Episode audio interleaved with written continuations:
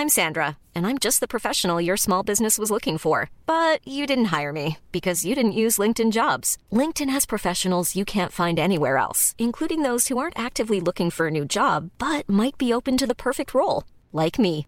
In a given month, over 70% of LinkedIn users don't visit other leading job sites. So if you're not looking on LinkedIn, you'll miss out on great candidates like Sandra. Start hiring professionals like a professional. Post your free job on linkedin.com/people today.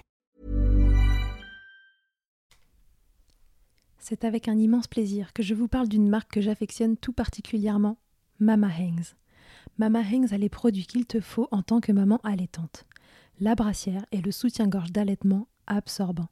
Ils sont conçus dans un tissu bien spécifique pour l'occasion, aka le micromodal, qui absorbe, sèche vite et te permettra d'éviter toute odeur, et ce en restant au sec. Tout ça veut dire que si comme moi tu as des fuites de lait d'un côté quand le bébé tête de l'autre, adieu coussinet d'allaitement qui se font la malle et bonjour brassière ou soutien-gorge qui tiendra toute la journée.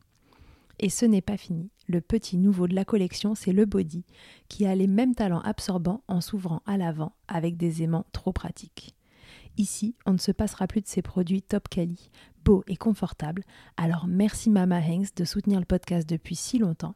Et si tu veux en savoir plus, rendez-vous sur leur site mama-hanks.com et avec le code MILCHECKER, tu bénéficieras d'une jolie et rare remise de 15% sur ta commande.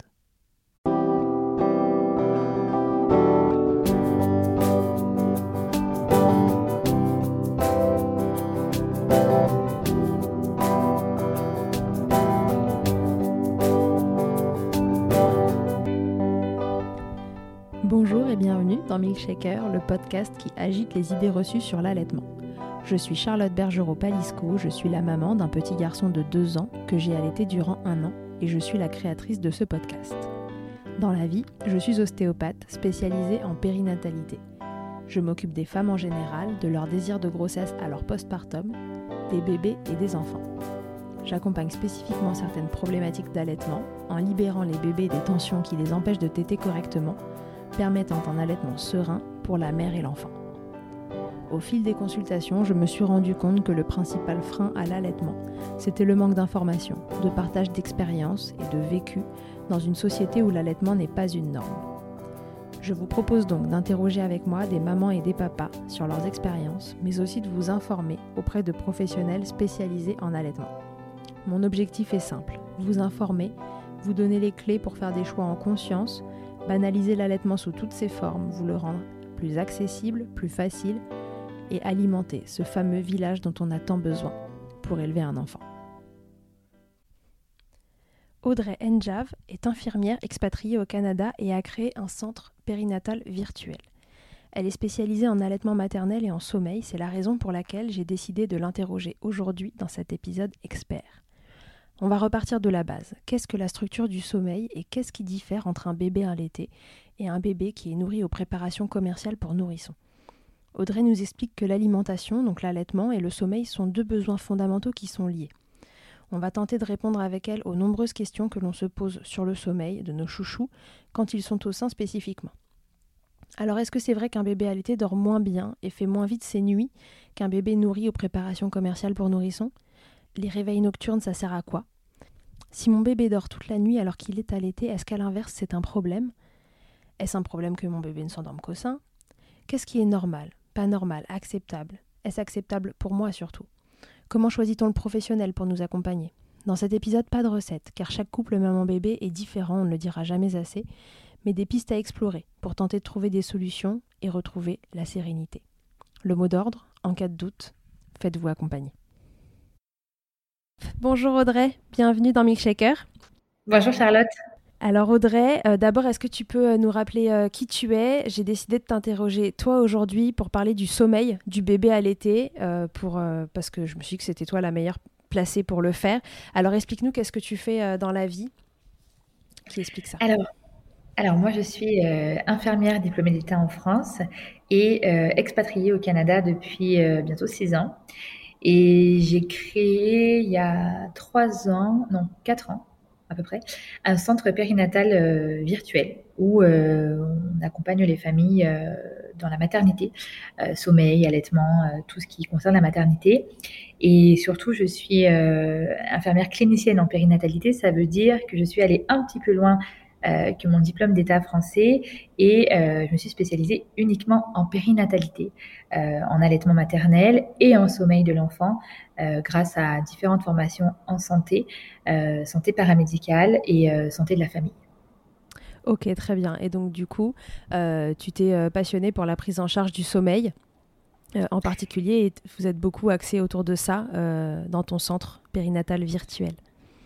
Exactement. Alors, euh, ce qui se passe, c'est que euh, donc ça fait 19 ans euh, que je travaille auprès des familles et il y a à peu près 8-9 ans, j'ai, je me suis aperçue que, bah, beaucoup, beaucoup de familles sollicitaient les médecins, les infirmières, les sages-femmes, les puricultrices pour des difficultés de sommeil. C'est-à-dire avec leur enfant, c'était tout le temps euh, mon enfant ne dort pas, je comprends pas, etc., etc. Et c'est ça qui a un petit peu euh, éveillé ma curiosité de professionnelle où je me suis dit mais qu'est-ce qui se passe euh, Qu'est-ce qui se passe en fait Où est le, la difficulté? Alors il y a des difficultés, c'est vrai, mais euh, il y a des choses aussi que les parents ne savent pas. Il y a des choses que les parents n'arrivent pas à identifier comme euh, euh situation normale, situation pas normale, situation inquiétante, pas inquiétante. Et donc il y a un manque, il y avait un manque vraiment pour moi d'éducation là-dessus et beaucoup d'incompréhension et de désinformation. Et c'est un petit peu ce qui a motivé, ce qui a motivé mon envie de me spécialiser et, d'aller vraiment apporter des outils, des clés et de transmettre aux parents de la connaissance là-dessus. Un, pour qu'ils apaisent un petit peu leurs angoisses euh, liées au sommeil, qu'ils arrivent à identifier ce qui est un schéma classique et ce qui ne l'est pas, euh, de manière finalement à être accompagnés quand il y a quelque chose qu'on juge euh, être une difficulté. Ok, très bien. Et donc voilà, des, clés euh, et tout ça, c'est ce qu'on attend un peu euh, de toi aujourd'hui. En plus, on va parler de deux sujets qui souffrent euh, cruellement des idées reçues à leur sujet. Donc c'est allaitement et sommeil. Et alors là, les deux mélangés, c'est quand même le cocktail explosif pour que toutes les idées reçues déboulent. alors déjà, est-ce que on peut commencer par revenir sur qu'est-ce que c'est que, que, le sommeil? C'est quoi la structure du sommeil d'un bébé? Et est-ce qu'elle est différente justement d'un bébé allaité à un bébé non allaité alors, le sommeil, il y a vraiment, voilà, on va partir du sommeil euh, de façon générale pour un être humain. Et je répète toujours que bébé est un être humain, donc est un petit être humain en construction. Euh, le sommeil, c'est un besoin fondamental. On connaît, euh, si on est dans la santé, les 14 besoins fondamentaux que Virginia Anderson a, a, a identifiés et a transmis aux professionnels. et on part de ça, en fait, on part de ces besoins fondamentaux pour soigner, pour prendre en charge. Le sommeil fait partie de ces besoins fondamentaux comme l'alimentation. Donc, sommeil, allaitement. Allaitement, c'est l'alimentation.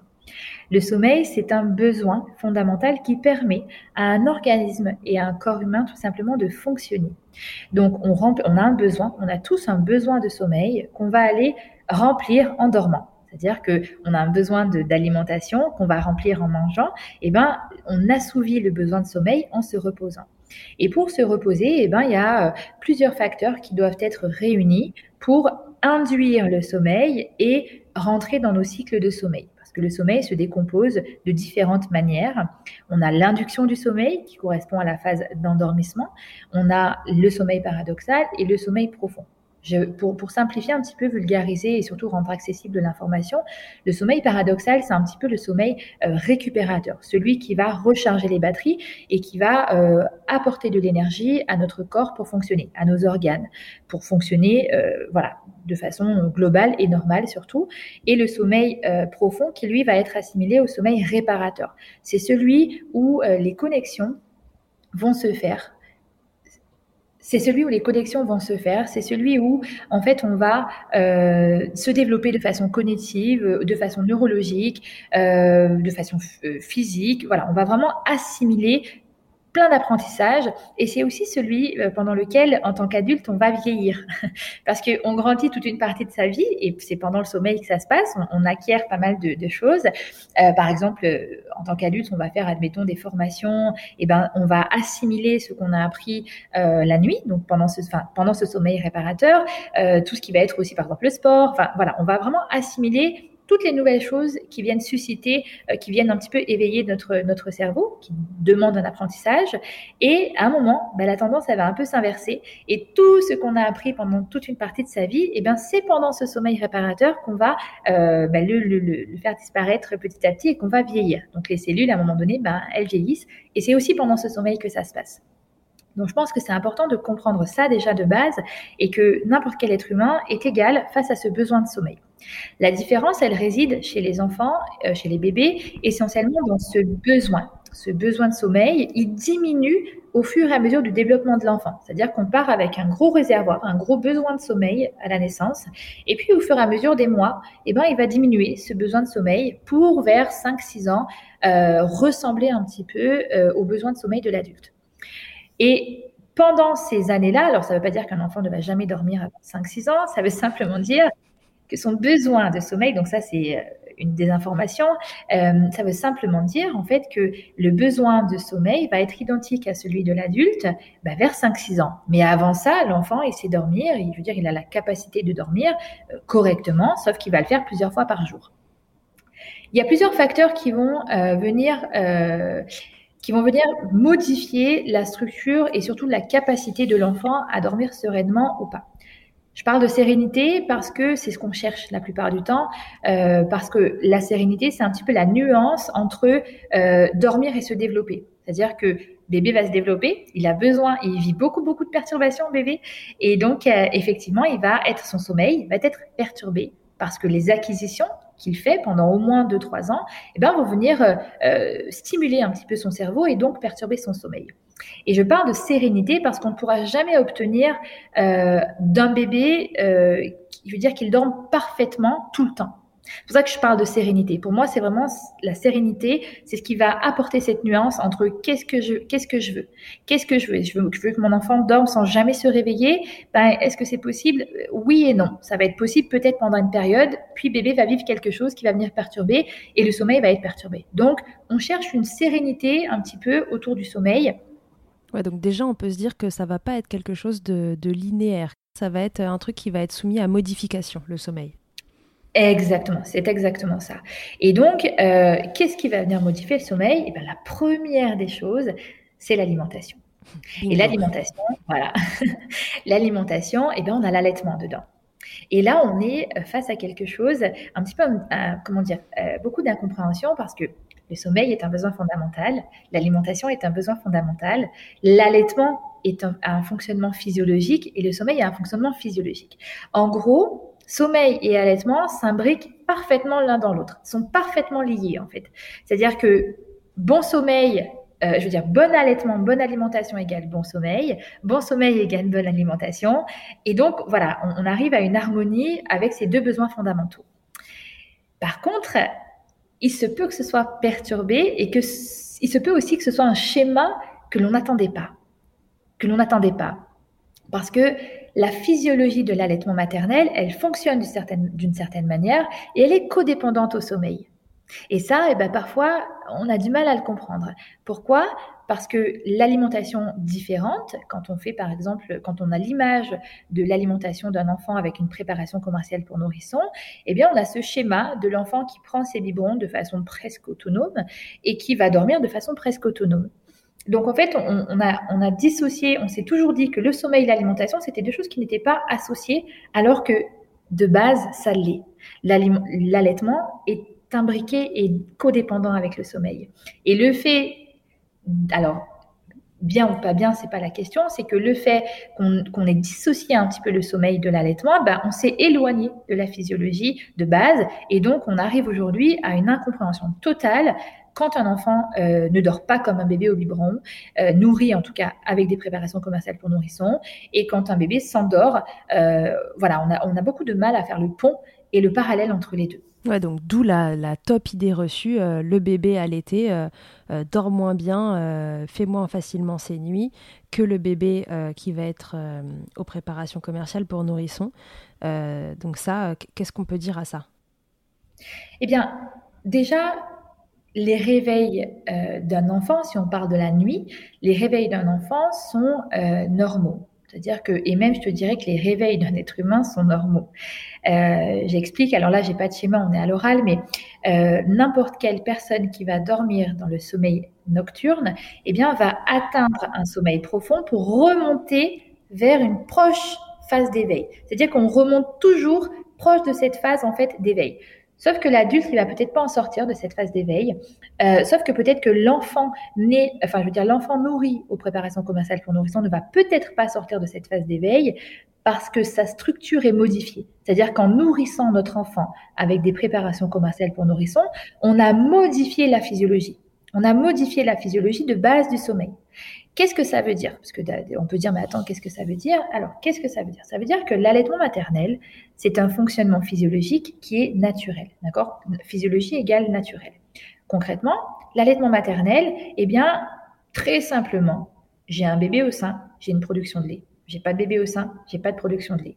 Et en même temps, cette production de lait, ben, comment elle se fait? Elle se fait grâce à la succion du bébé, elle se fait grâce à la production de certaines hormones notamment l'hormone principale responsable du maintien et de la production de lait qui s'appelle la prolactine. La prolactine, c'est une hormone qui, quand elle est stimulée, quand elle est sécrétée, eh bien, va permettre la production de lait et le maintien de cette production. C'est-à-dire que le corps est très très bien fait. L'allaitement, c'est vraiment un système euh, magnifique dans le sens où en fait, à chaque fois que votre enfant va être au sein, il va préparer la tétée suivante. Donc en fait, il y aura toujours du lait dans le sein qui va permettre à bébé d'être nourri. Mais si on a compris, là, si vous m'avez suivi, bah, si j'ai un bébé qui ne stimule jamais mon sein la nuit, bah, comment est-ce que je vais sécréter du lait? Comment est-ce que je vais pouvoir nourrir mon enfant? C'est-à-dire que si de 8 heures du, soir à 8 heures du matin, j'ai mon bébé qui n'est jamais au sein, bah, il est possible que mon cerveau enregistre le fait que je n'ai pas de bébé à nourrir et donc que je n'ai pas besoin de produire de lait. Parce que les hormones, et ça la prolactine n'est pas l'unique hormone qui est produite la nuit, toutes les hormones régulatrices de l'humeur aussi, toutes les hormones régulatrices euh, du système, euh, je veux dire, toute l'endocrino en fait quasiment, est sécrétée la nuit avec des pics. Et ça, par exemple, les travailleurs de nuit vont, en sont témoins. On va, on va dire qu'entre 3 et 5 heures du matin, c'est le moment où on va essayer de se reposer parce qu'on a les hormones, euh, notamment la sérotonine, qui va être sécrétée et qui va réguler notre humeur. Donc les personnes qui ne dorment jamais, qui sont victimes d'insomnie ou qui travaillent la nuit, bah, vont avoir des, sont plus sujets en tout cas à avoir des troubles de l'humeur que les autres. Bah, pour l'allaitement, c'est pareil. La prolactine étant une hormone, et eh ben, elle est sécrétée en plus grande partie la nuit. Donc mon bébé, il est programmé. Il, est vraiment, je veux dire, c'est, c'est instinctif de se réveiller pour aller manger et pour aller stimuler cette, cette, cette prolactine-là. Donc, quand on comprend qu'on a besoin d'avoir un bébé qui tète au moins euh, par intervalle de 3 4 heures, c'est-à-dire qu'une intervalle de 6 heures, c'est un peu long pour le cerveau pour se dire que j'ai un bébé au sein et que je dois produire. Donc, le bébé qui va se réveiller la nuit, il va aller stimuler le, la, la, production de prolactine et donc va maintenir la lactation. Donc, il y a des réveils nocturnes qui sont complètement normaux et nécessaires au bon fonctionnement de l'allaitement maternel. Là, je vois déjà les mamans qui vont me dire non, mon bébé a allaité, moi il a fait ses nuits. Est-ce que ça veut dire que non la capacité, j'ai l'habitude, la capacité de stockage d'un sein et le degré de plénitude de celui-ci est unique à chaque personne. Et il est fort possible qu'il y ait des mamans qui aient une capacité de stockage qui soit importante et qui réussissent à maintenir une, un allaitement malgré un bébé qui fait une nuit. Et ça, on n'est pas égal face à ça. ça, c'est un truc important à savoir. C'est qu'en fait, on n'est pas égal. Donc, il y a une base, mais après, en effet, en fonction de votre capacité de stockage et aussi de la qualité de succion euh, de votre bébé, on en parlera après. Euh, voilà, les, les, variations vont être euh, énormes d'un couple maman-bébé à l'autre. Exactement. Et, et puis, donc, tu as cette capacité de stockage. Et puis, il y a encore une idée reçue, une fausse chose qu'on dit souvent, oh, mais euh, les fortes poitrines, tu sais, ont beaucoup de lait. Non, la taille de la poitrine ne définit en rien le degré de pénétration, je veux dire, le, fait que vous ayez beaucoup de lait ou pas. C'est vraiment unique et dépendant à chaque femme. Donc, ça ne veut pas dire que votre bébé allaité il va forcément pas dormir la nuit. Et je ne veux pas inquiéter les mamans qui ont des bébés qui sont allaités et qui dorment la nuit, parce que ça veut dire que vous avez une capacité de stockage, un degré de plénitude et une, une production de lait qui n'est pas la même qu'une autre personne. Et bravo à vous, c'est merveilleux, vous êtes chanceuse, en tout cas. Voilà. Donc, si on comprend, le bébé à l'été qui se réveille la nuit, effectivement, bah, ça reste du domaine du normal. quand je dis normal, c'est physiologique. C'est-à-dire que ce n'est pas inquiétant qu'un bébé se réveille une à deux fois, voire maximum trois fois la nuit pour, pour téter. Voilà, donc jusqu'à quel point c'est normal, jusqu'à quel point c'est acceptable aussi parce que c'est toujours pareil, il y a, y a, ce qu'on vit et puis il y a ce qu'on pense être normal parce que euh, parfois on est euh, décontenancé par une situation qui finalement est normale, mais si on savait qu'elle était normale, elle nous, elle nous décontenancerait moins. Euh, et puis parfois, en fait, on se dit que tout va bien alors que finalement, non, on sort quand même un petit peu du cadre et que ça pourrait être différemment et qu'il y a peut-être quelque chose à chercher. Alors, où est la frontière? Alors, déjà, la frontière, elle est euh, vous face à vous-même, la maman face à elle-même. Qu'est-ce qu'elle accepte? Qu'est-ce qu'elle accepte pas? Qu'est-ce qui lui paraît euh, vivable? Qu'est-ce qui lui paraît non vivable? Euh, Voilà, c'est vraiment la première des choses à faire, c'est vous regardez vous et sincèrement être honnête avec vous-même. D'accord? Être honnête avec vous-même parce que, comme je dis souvent, on n'allait pas au détriment de sa santé mentale. On ne démarre pas tous avec les mêmes cartes. C'est-à-dire que votre histoire vos antécédents, euh, le contexte de votre vie, euh, le contexte de votre vie psychique, de votre vie matérielle, de votre vie physique, peu importe en fait. Vous avez toute une histoire. Toutes les mamans ont une histoire qui est propre à chacune et retenez qu'on n'allait pas au détriment de sa santé mentale. Ça, c'est vraiment important. C'est-à-dire qu'on fait ce qu'on peut avec ce qu'on a. Peut-être qu'on avait des envies, peut-être qu'on avait envie de cet allaitement à 400% et la motivation ne fait pas tout. L'envie ne fait pas tout. Parfois, il y a des failles intérieures, psychiques, émotionnelles, affectives voilà, qu'il faut identifier et se dire, OK, non, je suis pas capable, je n'aime pas cette situation. Oui, c'est vrai, mon bébé se réveille deux, trois fois la nuit, mais je n'aime pas ça. Je, ne, je ne, voilà, je ne suis pas bien avec cette situation. Alors oui, il y a des solutions. On peut essayer euh, d'envisager un sevrage nocturne, c'est possible, mais encore une fois, décision éclairée, parce qu'on sait que si on amorce un sevrage nocturne, ben on, amorce aussi quelque part un sevrage complet qui va encore une fois arriver à un moment on ne sait pas quand, tout dépend de votre production, de votre capacité, etc. Mais voilà, faut, faut l'avoir en tête. Donc c'est possible, mais surtout la première des choses, c'est être à l'aise avec vos décisions, euh, ne pas être ambivalente. L'ambivalence, c'est quelque chose de très néfaste dans la maternité et surtout dans l'allaitement maternel. Euh, voilà, on prend position, on se positionne, on se dit ok, j'aime, j'aime pas, ça me plaît, ça me plaît pas. Bon, je me fais violence, je vais y arriver. Voilà, enfin, c'est vous, d'accord C'est vous. Vous regardez face au miroir, qu'est-ce que je veux Interroger votre intérieur. Ouais, on pose ses limites et si on n'arrive pas à les poser, c'est déjà le moment de se faire accompagner finalement. Exact, exactement, exactement. Moi, je dis tout le temps, voilà, on, ne fait pas quelque chose au détriment de sa santé mentale, et il faut être, il faut savoir à un moment donné se dire, ok, là, la lumière rouge elle s'allume, euh, j'ai besoin de quelqu'un, j'ai besoin de comprendre, j'ai besoin d'aide, j'ai besoin de faire différent, et c'est là où les professionnels euh, existent en fait, tout simplement. La deuxième des choses, c'est que voilà, schéma classique, schéma, on va dire, qui ne devrait pas inquiéter euh, les familles, c'est euh, j'ai un bébé qui se réveille euh, de, allez, une, entre une à trois fois par nuit pour téter, puis qui se rendort immédiatement. Voilà, j'ai vraiment pas de d'éveil long la nuit. c'est juste vraiment téter de quelques minutes ou même plus longtemps, mais il se rendort facilement. Je veux dire, mes nuits ne sont pas un enfer. Voilà, clairement. ça, on dirait de quel âge à quel âge? Parce que la question d'après, c'est est-ce que ce besoin, il évolue? Au fil du temps. Et donc, est-ce que ce 1 à 3 réveils par nuit, il est, euh, il est pendant les premiers temps? Est-ce que ça, comment ça évolue? Sincèrement, avec, euh, près de 15 000, euh, un peu plus de 15 000 prises en charge depuis ces 6-7 dernières années, j'ai rarement vu d'enfants allaités qui euh, ne se réveille plus. En fait, je ne fais pas de lien avec l'âge du tout. Euh, vraiment, le seul lien aujourd'hui que je peux faire que je peux te faire, c'est avec euh, les capacités de stockage de la maman, en fait, tout simplement, et le besoin de, je veux dire, un bébé, par exemple, qui va assouvir ses besoins complets de nutrition la journée, va peut-être diminuer cet été nocturne. parce qu'il y a quelque chose que j'ai oublié de vous dire quand même, c'est que chez le bébé à l'été, de base, il y a 15 à 20 de ses besoins qui sont couverts la nuit en termes d'apport nutritionnel. Euh, et ça fait partie aussi des raisons pour lesquelles il se réveille. Et c'est déjà là pour aller stimuler. Vous voyez un peu, vraiment, c'est tout est logique. Hein. Euh, donc, je te dirais que plus un bébé grandit, plus un enfant, va grandir, plus ses besoins nutritionnels vont être couverts presque à, à 100% la journée parce qu'il va augmenter ses apports, parce que, tu vois, et donc, ça peut diminuer les réveils nocturnes dans un schéma euh, vraiment optimal. Et puis après, bah, ça va être au sevrage naturel, hein, quand l'enfant n'aura plus ce besoin de succion euh, qui va disparaître petit à petit et qui va donc aller ne plus stimuler en fait le sein de maman et donc euh, faire arrêter la production tout simplement. Mais je, suis honnête, hein, j'ai pas d'âge forcément à donner. Oui, par contre, ce qu'on sait, c'est que le, nourrisson tout frais a quand même plus de, plus de réveil que, que quelques mois plus tard, classiquement. Exactement. Exactement, tout à fait. Ça va en diminuant. Ça, c'est la seule certitude que je peux avoir. c'est que ça va en diminuant. Si tout va bien, ça va en diminuant. Exactement, tout à fait. Si tout va bien, ça va en diminuant. C'est juste la seule certitude que je peux avoir, c'est celle-là. Euh, même si j'aimerais euh, vous donner d'âge, hein, parce que ça aide à se, à, se, à se, projeter.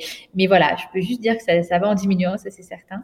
Ok, donc on avait ce premier point, euh, poser ses propres limites, savoir si la situation euh, est ok, pas ok, s'il y a des solutions, est-ce qu'on a envie d'aller les chercher ou pas. Enfin, voilà. Ça, c'était ce premier point. Euh, le, le, deuxième, qu'est-ce qui nous fait nous inquiéter ou pas nous inquiéter ou nous poser des questions? C'est ça. Alors, comme je te disais, un bébé qui va se dormir, enfin, je veux dire, téter une à, deux, une à trois fois par nuit, euh, qui va se rendormir facilement, ok, qui dort super bien la journée, les siestes, zéro problème. J'ai un bébé qui dort bien la journée, qui fait bien ses siestes.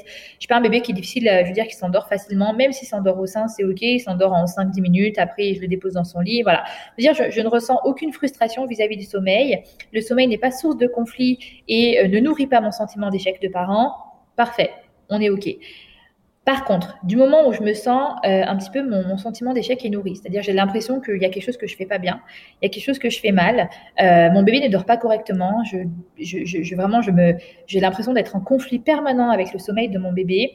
Il se réveille, il est jamais serein, euh, il dort, il se réveille dix fois par nuit. Là, voilà, là, on commence à se poser des questions, à se dire, OK, qu'est-ce qui vient freiner le sommeil de mon bébé là? Qu'est-ce qui se passe? Euh, Sachant que, un, ce n'est jamais votre faute, et deux, ce n'est jamais votre allaitement. D'accord? C'est jamais ça qui est responsable. C'est pas mal d'autres choses parfois, mais c'est rarement ça. Euh, donc voilà, vraiment, c'est quand la situation devient très inconfortable. Et je te dirais que la plupart des mamans le savent. Ce qu'elles ne savent pas, c'est à qui elles doivent faire appel. Hmm je vois que j'ai un problème, je vois qu'il y a quelque chose qui fonctionne pas, qui, me met en difficulté moi en tant que parent, qui euh, met en difficulté mon enfant parce que le sommeil, comme on l'a dit, c'est un besoin fondamental et quand il est perturbé, bah forcément, on va perturber d'autres choses. C'est une boule de neige, hein. un besoin fondamental qui est perturbé, bah, il y a d'autres besoins qui vont être perturbés. Et là, on va dire, OK, il y a quelque chose, j'ai envie, un, de savoir est-ce que c'est normal, est-ce que ça l'est pas, et si ça l'est pas, ben, pourquoi ça l'est pas, et comment faire pour trouver une situation qui soit plus sereine avec mon bébé. C'est un petit peu ça qui doit vous alerter. Mais un bébé qui s'endort au sein en quelques minutes, euh, qui est facilement déposable, qui se réveille une à trois fois par nuit, mais qui fait de bonnes siestes, on est OK. Il n'y a pas de sujet. Non, non, non, c'est vraiment, euh, c'est un schéma normal, en tout cas c'est un schéma optimal. Euh, voilà, c'est un bébé qui arrive à enchaîner ses cycles et ça arrive euh, très fréquemment. Enfin, je veux dire, c'est quand même dans la majorité des cas. voilà, nous on se focus sur ce qui est, difficile parce que c'est les raisons pour lesquelles on est consulté, mais euh, faut pas oublier quand même que dans la majorité des cas, ça se, ça, ça va bien et ça se passe comme ça. Et après, c'est là où on se dit, ok, il y a quelque chose. Qu'est-ce qui vient freiner ce sommeil serein. Euh, voilà. Voilà. Et alors, qu'est-ce qui peut freiner ce sommeil serein? Alors pour le bébé à l'été, euh, qu'est-ce qui va pouvoir freiner son sommeil? Euh, La première des choses, je te dirais, l'allaitement est, un, est un fonctionnement, comme je disais, au millimètre près. C'est vraiment une machine qui est très bien faite, pour vulgariser. Hein. C'est la bouche d'un bébé qui va prendre le sein de sa maman de base ils sont faits pour, euh, pour matcher l'un avec l'autre, d'accord? Euh, Si j'ai déjà, on va partir vraiment de, là, si j'ai une difficulté dans la bouche de mon bébé, c'est-à-dire que si sa lèvre ne se pose pas correctement, si sa langue ne se pose pas correctement, si sa langue a de la difficulté à onduler sous le mamelon, euh, je veux dire, si mon allaitement a un dysfonctionnement, a quelque chose qui euh, vient perturber la bonne alimentation de mon enfant, eh bien déjà, je peux avoir des perturbations au sommeil. Pourquoi? Parce que bah, pour bien dormir, je dois avoir aucun de mes besoins qui est déséquilibré. Et si mon besoin d'alimentation est déséquilibré, bah forcément, ça va entraîner des perturbations sur mon sommeil.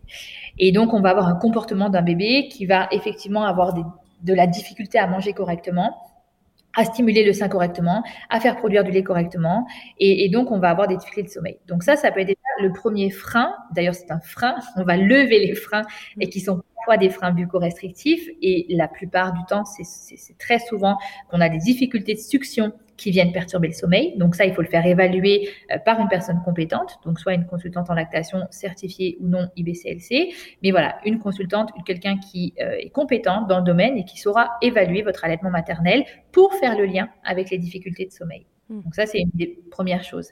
Euh, la deuxième le deuxième des freins, c'est très souvent aussi une méconnaissance des rythmes fondamentaux de l'enfant, euh, donc de son horloge biologique. On fonctionne tous avec une horloge biologique, et quand cette horloge est déséquilibrée, et eh ben encore une fois, on vient perturber un besoin fondamental, et donc on va avoir des difficultés, des perturbations avec le sommeil.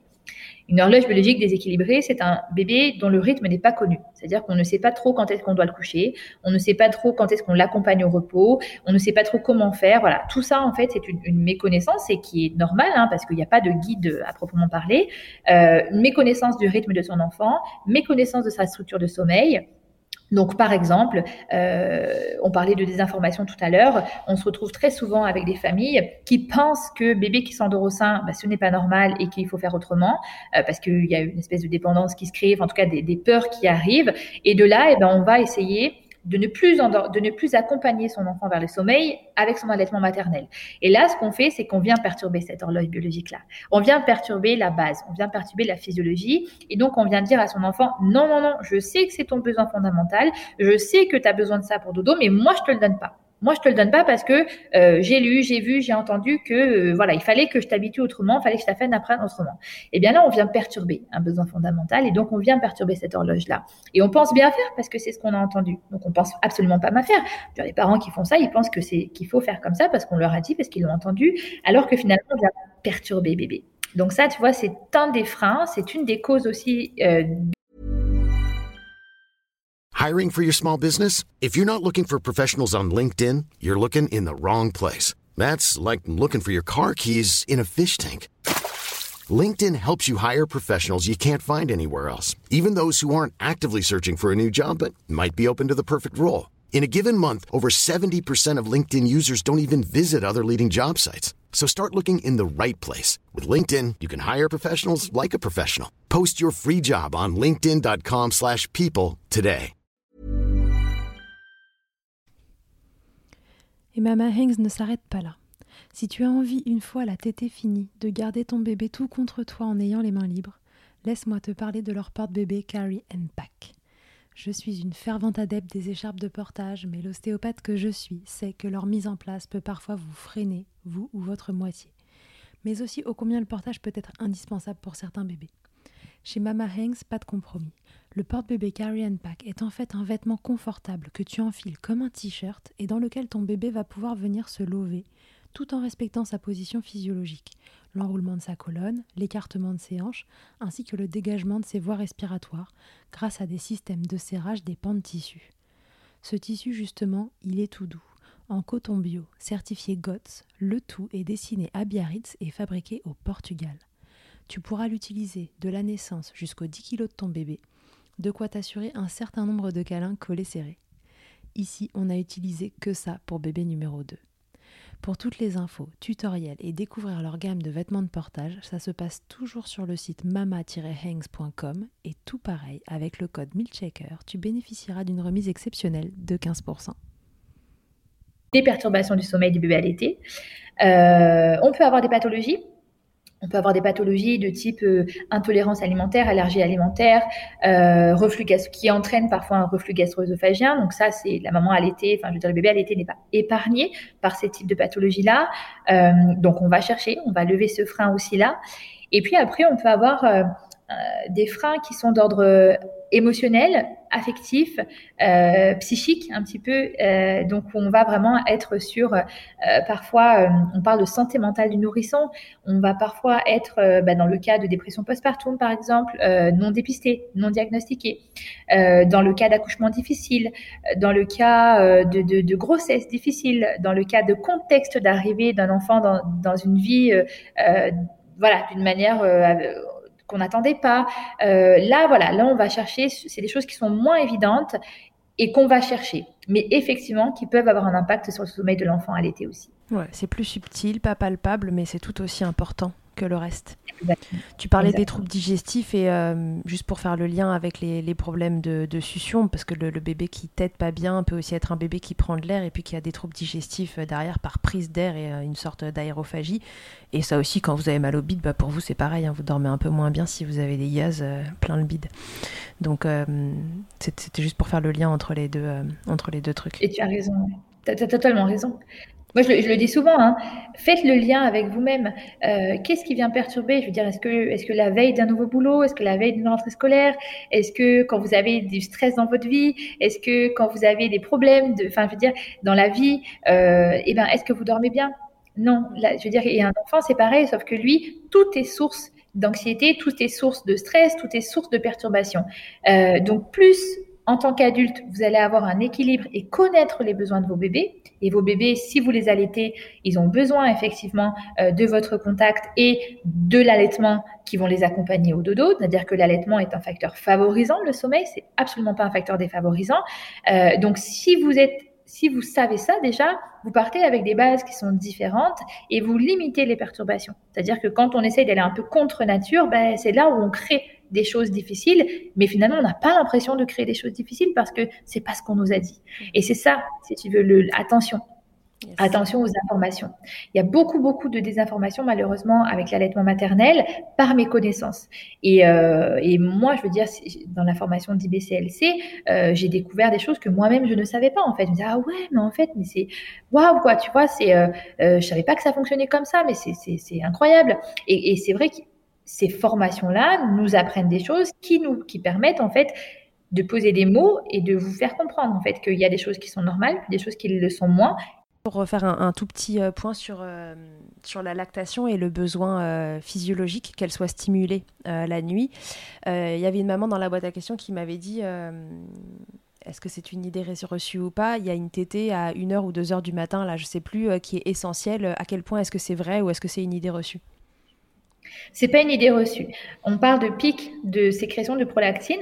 Euh, il y a un planning dans le cerveau de sécrétion des hormones la nuit. Et donc, effectivement, entre 23h et 1h du matin, en général, on est sur un pic de prolactine et entre 3 et 5h du matin. Ça, c'est les textes, hein, d'accord? Euh, Ça peut varier d'un enfant à l'autre, mais de manière générale, effectivement, on est sur ces pics-là. Et, euh, après, chez l'adulte, il y a d'autres hormones dans la nuit, mais ça fait partie du planning des hormones, de sécrétion des hormones de la nuit. Mais oui, c'est pas, pas une idée reçue, c'est vrai. Euh, très bien. Et donc, du coup, si euh, difficulté, on pense qu'il y a, euh, la première bonne chose à se dire, c'est que éventuellement il y a des solutions. Donc, toujours pareil, on se demande si on est OK avec ça et si on se sent d'aller d'aller creuser ou si juste c'est une situation qui ne nous convient pas et qu'on préfère passer à autre chose. Si on a envie d'aller creuser, qui consulter, comment, comment bien le choisir Est-ce qu'il y a des questions qu'on peut poser à ces thérapeutes euh, pour se rassurer sur, euh, sur le fait qu'on soit au bon endroit? Comment tu dirais qu'il faut choisir son thérapeute? Bah, Moi, il y a quelque chose euh, qui... comment on choisit de se faire soigner par quelqu'un? On regarde toujours un petit peu bah, ses, formations. Euh, qu'est-ce qu'elle a fait cette personne? En quoi en fait, en quoi cette personne est légitime pour accompagner la santé de mon enfant? Parce qu'on parle vraiment de santé quand on parle de besoins fondamentaux. Euh, et là, on va on va regarder. Alors dans les spécialités, euh, moi je travaille donc il y a je vais parler de mon métier, forcément, les infirmières qui sont formées en périnatalité, en allaitement maternel. Donc ça, on vérifie parce que il faut savoir dans les formations de base, il n'y a pas de formation en allaitement maternel. Donc euh, il faut aller voir qu'est-ce que cette personne elle est allée chercher pour comprendre et m'accompagner. Il y a les sages-femmes, bien évidemment. Encore une fois, dans la formation de sage-femme, il n'y a pas beaucoup d'heures de formation d'allaitement. Donc, il est important de voir si cette personne, euh, elle est spécialisée là-dedans, si elle est allée chercher des formations supplémentaires. Pareil, euh, les puricultrices, de la même manière, c'est-à-dire que on a tous des professions de base dans lesquelles certains aspects de la périnatalité sont complètement survolés. Et normal, pas normal, là n'est pas la question. Euh, c'est que, voilà, c'est comme ça. Quand on a un médecin, à la base, les médecins, ils choisissent de se spécialiser ça choque personne. Et ben du coup, pareil pour les autres. On a une formation de base initiale qui survole pas mal euh, de choses de base, mais derrière, on va chercher des spécialités. On va chercher une spécialité comme vous, hein, les ostéopathes, on va chercher une spécialité. Et ben donc, cherche, allez voir un petit peu la personne, euh, qu'est-ce qu'elle est allée chercher comme spécialité. Et même vos médecins, c'est-à-dire que même si tu as envie de parler à ton médecin de tes difficultés, mais regarde s'il est allé chercher ces spécialités-là. Je veux dire, un médecin généraliste qui, qui prescrit euh, depuis 15 ans les mêmes choses, voilà, je veux dire, il s'est pas formé. Il faut, il faut se former. Et ça, c'est pas tout le monde qui a de l'intérêt pour l'allaitement maternel. Et ça, on n'a pas à le juger, en fait. Tout le monde n'a pas de l'intérêt pour euh, la périnatalité. Comme moi, je n'ai aucun intérêt euh, pour ce qui est euh, cardio, neuro, etc. Je veux dire, je suis infirmière, mais tu me poses une question en neuro, je suis bidon. et pourtant, je suis infirmière, tu vois. Je réfère. je réfère. Donc, on, se questionne sur, OK, c'est quoi cette spécialité à ce professionnel de santé? Parce que le premier réflexe, c'est quand même de faire appel à un professionnel de santé, d'accord? Et j'englobe ostéopathe, ergothérapeute, euh, infirmière, puricultrice, sage-femme, euh, chiropracteur, euh, voilà, peu importe en fait tous les acteurs en santé qui sont formés dans ce domaine. Ça c'est votre réflexe. Voilà, spécialiste de l'allaitement mais qui n'a aucune formation en santé, pour moi, voilà, on peut pas être spécialiste de une chose et ne rien connaître à côté. Pareil pour le sommeil. Spécialiste du sommeil, voilà, c'est comme si tu me dis que toi ostéopathe, tu es spécialiste du bras et pas du reste. Ben non, ça marche pas. Donc du coup voilà, on fait vraiment attention à ça pour moi. Hein. Euh, le conseil que je donne. Et ensuite, euh, on essaye aussi de faire attention. Euh, les réseaux sociaux ne sont pas très aidants là-dedans parce que on peut devenir spécialiste de quelque chose demain en, ayant un beau feed avec de belles photos de notre spécialité. mais ça ne veut pas dire que voilà, on est, on a les compétences et qu'on est vraiment spécialiste. Donc en fait, on va, pour moi, le travail en réseau. Est-ce que cette personne à qui je fais appel, elle a un réseau? Quel est son réseau? Est-ce qu'elle travaille toute seule? Est-ce qu'elle travaille avec d'autres personnes? Euh, Voilà, c'est surtout ça. Parce que la périnatalité, l'allaitement fait partie de la périnatalité, le sommeil fait partie de la périnatalité, et eh ben euh, c'est pluridisciplinaire. On doit avoir des prises en charge pluridisciplinaires et ça c'est la base. C'est la base, c'est-à-dire que euh, étant donné qu'il y a plein de facteurs freinants qui sont défavorables au sommeil ou à l'allaitement, qui sont nombreux, eh bien, on a besoin d'avoir tout autant de compétences qui sont mises au service de cette difficulté que vous rencontrez. Euh, quand tu, on parlait tout à l'heure de facteurs émotionnels et affectifs, par exemple, eh ben c'est pas peut-être pas ton infirmière, sauf si elle est formée, qui va prendre en considération ça ou ta sage-femme ou autre. C'est peut-être une autre personne. Euh, peut-être que quelqu'un qui est formé en allaitement maternel, eh ben ne va pas être capable de dépister une candidate, euh, tu vois, ou du muguet ou des choses que l'IBCLC, qui elle a une formation certifiante et plus complémentaire de l'allaitement, va être capable de dépister. Donc en fait, on, on se passe le relais. Euh, voilà, je veux dire, consultante en lactation, on regarde son expérience aussi, ça pour moi c'est important aussi. Euh, la certification IBCLC vous garantit simplement une uniformité euh, des pratiques et des connaissances, mais vous avez des consultantes en lactation qui ne sont pas certifiées IBCLC, qui sont passées par un autre organisme pour être formées et qui sont tout aussi compétentes. L'idée, c'est vraiment d'aller chercher l'expérience de la personne et comment elle travaille. Est-ce qu'elle travaille en réseau ou est-ce qu'elle travaille toute seule et sa formation de base? Oui, parce que celui qui travaille en réseau, en plus, a conscience plus facilement de ce que les autres savent faire. Enfin, moi, je le vis parce que toi, tu as, ton centre virtuel, moi, j'ai un centre euh, physique.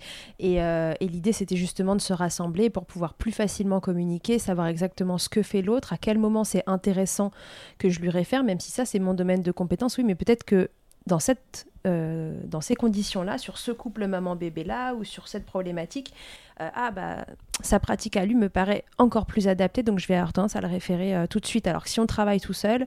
Quoi qu'il arrive, on ne travaille seul pour aucune spécialité. C'est-à-dire que, euh, par exemple, tu prends la cardiologie, le cardiologue va faire appel, par exemple, à une infirmière libérale pour aller faire un suivi, euh, un suivi euh, de bilan et vérifier que le médicament fonctionne. Donc, en fait, il ne travaille pas tout seul. sauf que la périnatalité n'étant pas considérée comme une spécialité médicale ou paramédicale à part entière, eh bien, on a oublié un petit peu ce travail en réseau alors qu'il est essentiel à une bonne prise en charge. Et donc, quand vous rencontrez une difficulté, que ce soit pour le sommeil ou pour l'allaitement maternel, eh bien, voilà, sonnez à la bonne porte. Et cette bonne porte, eh bien, c'est une personne qui est formée, qui a de l'expérience. C'est pas une personne qui arrive toute puissante et euh, qui vous dit faites ci, faites ça. Non, c'est une personne qui dit ok, je comprends à peu près, je vois. Bon, attends, j'analyse, euh, je regarde. Peut-être que je ferai intervenir cette personne. Peut-être que je ferai intervenir cette personne. C'est vraiment quelqu'un qui voilà, qui ne qui n'est pas dans la toute puissance. Ça, pour moi, là, quand quelqu'un est dans la toute puissance, pour moi, c'est dangereux. Ouais, bien sûr, je suis, euh, je te rejoins complètement. parce que la mm. toute puissance en, médecine, euh, pour moi, c'est dangereux. Ouais, ouais, je, te rejoins complètement. Et puis, enfin, considère vraiment que on, on a euh, un savoir ou une compétence qui est simplement différente de, des vôtres et que c'est pas parce que la nôtre, elle, elle concerne la santé que, qu'on est supérieur à vous. On est, on est là pour vous accompagner à un instant T et après, d'ailleurs, le lendemain ou, un an après, peu, importe, mais vous avez plus besoin de nous. Et, euh, ce savoir-là, enfin voilà, il, sert à quelqu'un d'autre. Il n'y a, a, aucune notion de, de supériorité et qu'on parle de santé ou pas, vous n'êtes pas entre nos mains. Vous êtes acteur du truc et nous, on est juste là pour vous donner un coup de pouce. Comme on dit hein, en ostéopathie, on parle de fulcrum, c'est de points d'appui comme ça, dont vous, vous vous servez pour, euh, pour aller mieux et c'est pas nous qui vous prenons par la main. Euh. Absolument pas. Euh, on, a pour moi une, une, prise en charge réussie, c'est la prise en charge où le patient te dit voilà, je suis capable de faire tout seul.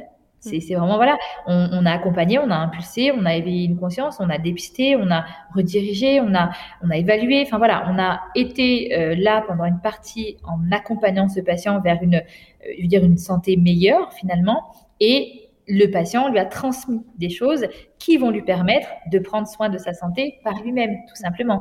Euh, moi, je parle vraiment de transmission de philosophie. Moi, je, veux dire, c'est une philosophie de soins que je transmets euh, et c'est un corps de métier auquel j'appartiens. Donc, forcément, euh, je ne peux pas travailler toute seule, c'est impossible.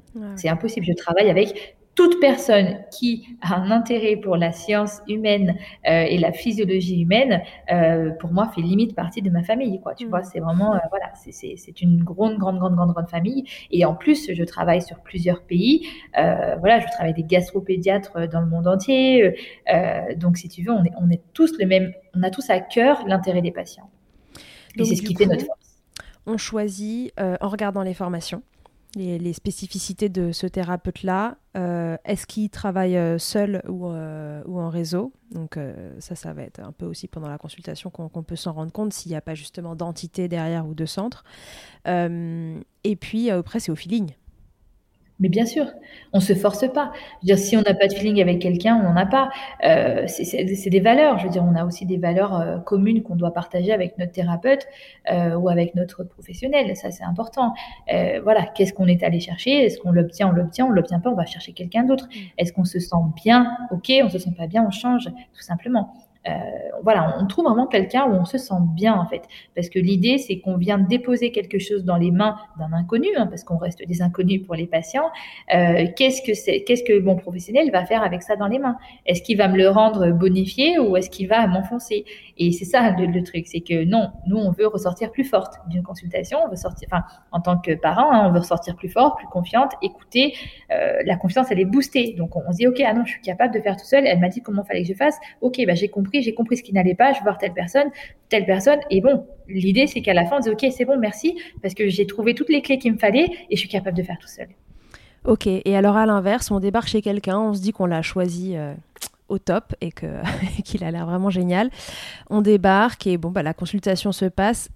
Est-ce que tu as des, tips à nous donner euh, de trucs qu'il faut euh, pas entendre ou ne pas voir chez un professionnel et qui nous donneraient envie de ne pas revenir?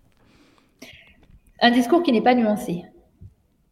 Un discours qui n'est pas nuancé, euh, voilà, les il faut, euh, moi j'ai beaucoup de difficultés avec les il faut, euh, faites ci, faites ça, tu vois, pour moi, voilà, on, on repart avec des recommandations et on a la place de parler. Quand on ne peut pas en placer une, Pour moi, ce serait quelque chose qui nous alerte un petit peu sur dire, OK, j'ai, en fait, est-ce que j'ai été écoutée? Parce qu'au final, euh, je repars avec une espèce de méthode, euh, mais pas de clé, en fait. Et, euh, et ça, ça doit, voilà, quand on vous dit, voilà, la méthode, tu fais ci, tu fais ça, tu fais comme ci, tu fais comme ça. Et puis c'est, enfin, tu vois, si tu te sens pas écouté en fait, si tu sens qu'on est juste en train d'appliquer une méthode avec toi, c'est peut-être pas la bonne personne. Ouais, sur le sommeil, en tout cas, c'est pas, enfin, plus généralement, mais alors sur le sommeil encore moins, quoi. Complètement. Et puis quand on, quand, quand on te dit de faire des choses qui vont à l'encontre, euh, on a toujours ce petit cœur de maman qui nous parle. Et quand on vient nous dire de, de, de mettre en pratique, par exemple, voilà, euh, le bébé allaité, au fond nous, on sait que ça va bien, on sait que, on sait que c'est normal, voilà. si la personne te dit, bah, arrête de faire ce que tu fais, arrête d'allaiter ton bébé pour l'endormir, euh, tu vois, et fais ci, fais ça, et puis c'est pas grave s'il pleure, c'est normal, il exprime ses émotions. Non, ça c'est ça c'est quelque chose qui doit vous dire euh, non. Voilà, quand on, est juste en train d'appliquer une méthode qui va à l'encontre des besoins de mon enfant, et je le sais à l'intérieur, je le sens, c'est-à-dire que j'ai même pas besoin de vous le dire, vous le savez. Vous savez que vous êtes en train de faire quelque chose qui vous questionne. Et quand ça vous questionne, c'est peut-être pas la bonne porte à laquelle vous avez frappé. Et ça peut concerner d'autres d'autres personnes. Hein. Euh, voilà, quand quand euh, pareil, c'est souvent qu'on va nous dire euh, tel ou tel praticien nous a dit de laisser pleurer notre bébé. Ben, quand ça vous questionne, ben, questionnez-vous questionnez-vous et allez chercher des réponses. Est-ce que c'est bon Est-ce que c'est pas bon? Euh, Tout ce qui vous questionne, tout ce qui vous met mal à l'aise. Ouais, donc dans les grandes lignes, déjà, le, praticien qui vous dit de laisser pleurer votre bébé, vous pouvez passer votre chemin. Exactement. celui qui vous dit que c'est un problème que votre bébé ne s'endorme qu'en tétant, tu, tu penses qu'il faut passer son chemin aussi? Est-ce qu'il y a d'autres grandes lignes comme ça, tu vois, des petits tirets où on peut passer notre chemin sans trop Et que c'est votre faute. Quand on vous dit, ben oui, mais c'est parce que vous faites comme ça qu'il dort pas votre bébé, c'est parce que vous êtes trop si, parce que vous êtes trop, voilà, vous le, vous, vous répondrez trop à ses besoins à votre bébé, c'est pour ça qu'il dort pas. Ça, on passe son chemin aussi, parce qu'on répond jamais trop aux besoins de son enfant. Ok. Et euh, alors, tu, vas me dire non, mais, mais quand même, je te demande, est-ce que est-ce que tu aurais euh, des, des, petits tips à, donner aux mamans? Alors, on, l'a bien compris, quand il y a questionnement, etc., en fait, il faut consulter. Ça, c'est important. Je pense qu'on l'a déjà dit dans d'autres podcasts, en particulier dans l'épisode sur le sevrage. Je pense que Céline avait été très claire sur le fait que dès que les questionnements se, s'empilent, voilà, c'est qu'il y a des réponses à aller chercher et il faut consulter. Mais euh, est-ce qu'il y a des, voilà, des, choses que tu peux, euh, des, petits conseils que, que, tu peux donner euh, à des mamans qui sont dans le mal? Ce qui est revenu euh, en, masse euh, dans la foire aux questions, c'est euh, bah, les tétés nocturnes. C'est j'en peux plus, mon bébé il dort pas, il tète je ne sais combien de fois par nuit et c'est infernal. Comment je fais pour espacer les tétés? Comment je fais pour reporter une tétée? Est-ce qu'il faut que je fasse un sevrage nocturne? Est-ce que c'est une bonne ou est-ce que c'est pas une bonne idée? Est-ce que tu aurais deux, trois pistes à nous donner? Sincèrement, on n'évalue pas le sommeil uniquement sur la nuit.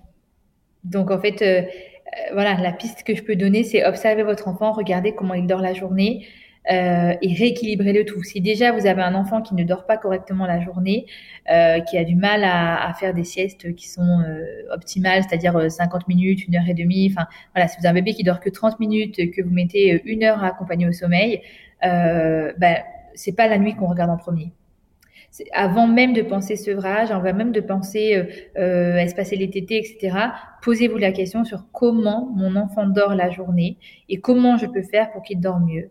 Les routines, les rituels, l'observation, la connaissance de sa structure, anticiper les signes de fatigue. Il y a vraiment pas mal de choses à faire pour rééquilibrer le tout. Et une fois qu'on a rééquilibré, qu'on a un enfant qui dort bien la journée, généralement la nuit va avec. Et si ça persiste, dans ces cas-là, eh ben, on n'a pas le choix que de se faire aider.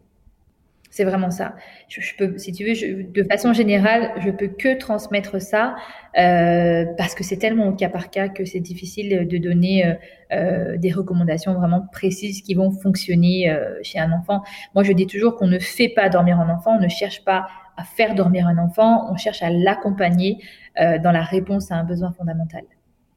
Non, mais je pense que je pense que tu, tu l'as exprimé très clairement à différentes reprises. En fait, le la clé, c'est vraiment de, comprendre que euh, on est sur, euh, sur deux besoins fondamentaux, comme tu dis, qui s'intriquent euh, l'un dans l'autre, et que tout ça est soumis à un couple maman-bébé qui est une maman qui est différente de l'autre, un bébé qui est différent de l'autre, et la diade qui est, enfin voilà, je, je suis nulle en maths et un truc comme ça. en tout cas, c'est pas ma passion, mais ça fait un nombre de combinaisons incroyables et donc de situations particulières qui doivent être examiner entre guillemets euh, ben, de façon singulière quoi. Exactement. Je crois qu'on a vraiment dit l'essentiel dans le sens où euh, l'essentiel est de voir qu'est-ce qui vient vous questionner, qu'est-ce qui vous pose trop de questions et aller chercher des réponses. Parce que quand ça vous pose trop de questions, il y a peut-être quelque chose à aller chercher et c'est là où on intervient. On peut pas euh, donner, on peut pas dire autre chose finalement que ça, parce que ça reviendrait à dire qu'est-ce qu'il faut faire pour être en bonne santé. Tu vois, je veux dire, on peut pas, euh, bah, ça va dépendre de toi. Tu vois, on, va, on a des choses générales qui vont être pratiquer de l'activité physique, euh, tu vas manger 5 fruits et légumes par jour, mais t'imagines au, au bout de combien d'années on a réussi à faire ces recommandations-là? Euh, Peut-être qu'on aura des recommandations générales dans quelques années, mais c'est vrai qu'aujourd'hui, la recommandation principale, je pense qu'on est d'accord à tous avoir, c'est faites-vous confiance, euh, écoutez-vous, le doute exclut le doute. Donc quand vous avez un doute, on consulte. Et, peut-être qu'avec le temps, à force que vous consultiez, à force qu'on développe encore plus la périnatalité, eh bien, on va peut-être avoir effectivement des recommandations générales comme manger, bouger et 5 fruits et légumes par jour pour, pour répondre à plus de besoins. Mais ça reste, je veux dire, ça fait une cinquantaine d'années seulement euh, qu'on s'interroge vraiment sur, sur la périnatalité et comment est-ce qu'on peut améliorer nos prises en charge. Donc, on est, on cette génération de professionnels et de patients, c'est-à-dire et de mamans, hein. on est cette génération du changement. Donc, j'ose espérer que quand nos enfants ou petits-enfants auront eux-mêmes des enfants, eh bien là, on aura des lignes de conduite un petit peu générales qui vont euh, aider et aiguiller les parents. Mais pour l'instant, on n'est pas encore capable de fournir euh, des choses très normées. Euh, voilà, parce qu'on est, on est encore dans un processus d'initiation de, nouvelles choses et on n'est encore que les vecteurs de tout ça. Donc, euh, on, a, on a encore pas mal de travail à faire pour avoir des recommandations générales. Et pour l'instant, c'est vraiment voilà, la confiance, écoutez-vous. Vous savez quand ça va et vous savez quand ça va pas. Ouais, et surtout, vous comparez pas à la voisine, la sœur, la copine et tout ça. Enfin, ça, je crois qu'il n'y a rien de plus délétère parce qu'une situation qui, qui, peut être tout à fait classique euh, peut sembler euh, euh, complètement anormale si on la compare à ce qui se passe à côté. Et encore une fois, chaque, situation est très différente, chaque couple maman-bébé est unique. Exactement. surtout, vous comparez pas et que votre situation, même à vous, vous semble complètement normale. Si elle vous pose problème, et vraiment, le, sommeil, c'est le nerf de la guerre. Moi aussi, je le vois en consultation. Il n'y a pas une consultation euh, périnate où on ne parle pas à un moment ou à un autre du sommeil parce que c'est, comme tu le dis, un besoin fondamental. Et de toute façon, euh, je pose la question de savoir comment, euh, comment ça se passe au niveau du sommeil du bébé. Le, sommeil, c'est le nerf de la guerre parce que c'est le premier truc qu'on regarde en, tant que, en tant que parent. Et donc, si notre bagage en tant que maman, enfin en tant que parent, il est un peu biaisé, on peut très vite faire d'une situation qui n'est pas euh, si dramatique euh, un, problème. Donc, c'est pas grave, mais si ça, si ça vous pose problème, si ça vous pose question, et même si votre cousine, elle, elle a un bébé qui serait 15 fois par nuit et que vous, c'est que 3, mais que vous sentez qu'il y a un truc qui colle pas, consultez. Consultez, il n'y a jamais de questions bêtes. Il, il, faut, ne serait-ce que pour vous rassurer, en fait. Et puis parfois, euh, ce sera l'occasion de débusquer quelque chose derrière pour vous faire aller mieux. Et, on le fait pour d'autres choses. Hein. Je veux dire, on le fait pour d'autres choses en fait. On le fait pour, euh, pour, pour la santé et pour euh, d'autres domaines de la santé. Donc il faut que nous aussi, en tant que patients, vous aussi en tant que patients, on fasse changer les choses en fait. Il faut que nous aussi, on prenne conscience de tout ça et qu'on amorce le changement en, en étant acteur de notre santé. Yes. Ok, bah, je crois que c'est un joli mot de la fin. Il faut être acteur de sa santé. Exactement, c'est ça. Et surtout la santé de ses enfants. Ok, super. Merci euh, Audrey, c'était euh, vraiment super euh, intéressant de parler avec toi sommeil et allaitement. merci d'avoir accepté de répondre à mes questions et de milkshaker avec moi aujourd'hui. je ne milkshake plus moi depuis, depuis longtemps parce que j'ai aussi trois enfants quand même. Donc, du coup, que j'ai allaité, mais je ne milkshake plus. Mais je continue à travers, à travers la diffusion d'informations, à travers tout le monde, à travers mes patients. Non, mais moi non plus, j'allais plus, mais je, je milkshake à fond. milkshaker, c'est juste, euh, c'est juste diffuser de l'information et, bousculer les idées reçues. c'est merveilleux. Alors, alors je crois que tu le fais pas mal. on a fait ensemble aujourd'hui. Ok, Merci. mais de rien, pour retrouver Audrey, ça se passe euh, sur son compte euh, Audrey Centre, Centre Happy Mom and Baby. Mais euh, je vous remettrai le nom exact pour la retrouver. Si jamais euh, vous avez euh, bah, une question, c'est l'idéal évidemment d'aller les, poser aux professionnels qu'elle a formés et, qui savent accompagner les gens autour de, ces problématiques-là. Puis voilà, j'espère que cet épisode vous aura permis déjà de faire du tri dans vos idées et, de vous faire voilà, simplement prendre conscience que vous êtes acteur de tout ça et qu'à la moindre question enfin, voilà, la moindre interrogation, le truc qui vous chiffonne, vraiment consulter, c'est, ce sera pas du temps euh, de perdu. Merci encore beaucoup Audrey et je vous dis à tous et à toutes à très bientôt dans Milkshaker. À bientôt. Merci mille fois d'avoir écouté cet épisode de Milkshaker. Vous pouvez suivre l'actualité du podcast sur le compte Instagram du même nom et sur mon site internet charlotte-bergerot.fr où vous retrouverez tous les épisodes mais aussi une rubrique Milk Letters constitué de témoignages écrits, un autre support pour vous transmettre toujours plus. Si vous avez aimé ce podcast, n'hésitez pas à m'aider en le soutenant. Pour cela, je vous invite à vous abonner, à laisser un commentaire, à lui attribuer 5 étoiles en fonction des plateformes, ou encore en en parlant beaucoup, beaucoup, beaucoup autour de vous. Je ne vous présente plus Emma et son titre I'll Be qui continue de nous accompagner. Et je vous dis à très vite pour un nouvel épisode. D'ici là, n'oubliez pas, Prenez soin de vous, milkshakez autant que vous le voudrez et bousculons ensemble les idées reçues sur l'allaitement maternel. I hate to see you down. Can't stand to know your hate. When you say it's getting loud, the voices in your heart. You know I get it, so let it all out. Keep your head up, your masterpiece, and I'll swear that I'll be there by your side. A text away, you know you can find me. It just takes a whisper, and I'll be there to listen. I got you, I'll fight with you, cause I love you. I'll be there. I'll be there. Oh, I'll be there. I'll be there. I know I'm not perfect. Sometimes I look myself. But I hope you know I care. You can meet me anywhere. And you know I get it, so let it all out. If anyone comes at you, then I'll swear that I'll be there by your side. A text away, you know you can find me. It just takes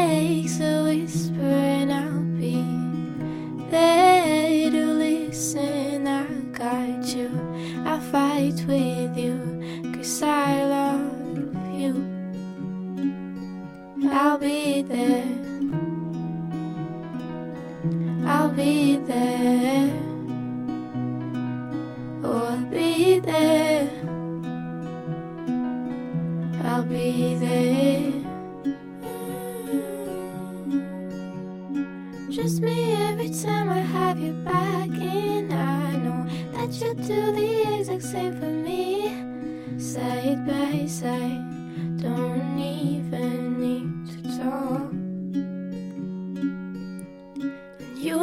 get it, so let it all out. Keep your head up, your masterpiece, and I'll swear that I'll be there by your side. A text away, you know you can find me. It just takes a whisper, and I'll be there to listen. I got you, I'll fight with you, cause I love you. I'll be there. I'll be there. So I'll be there. I'll be there for you.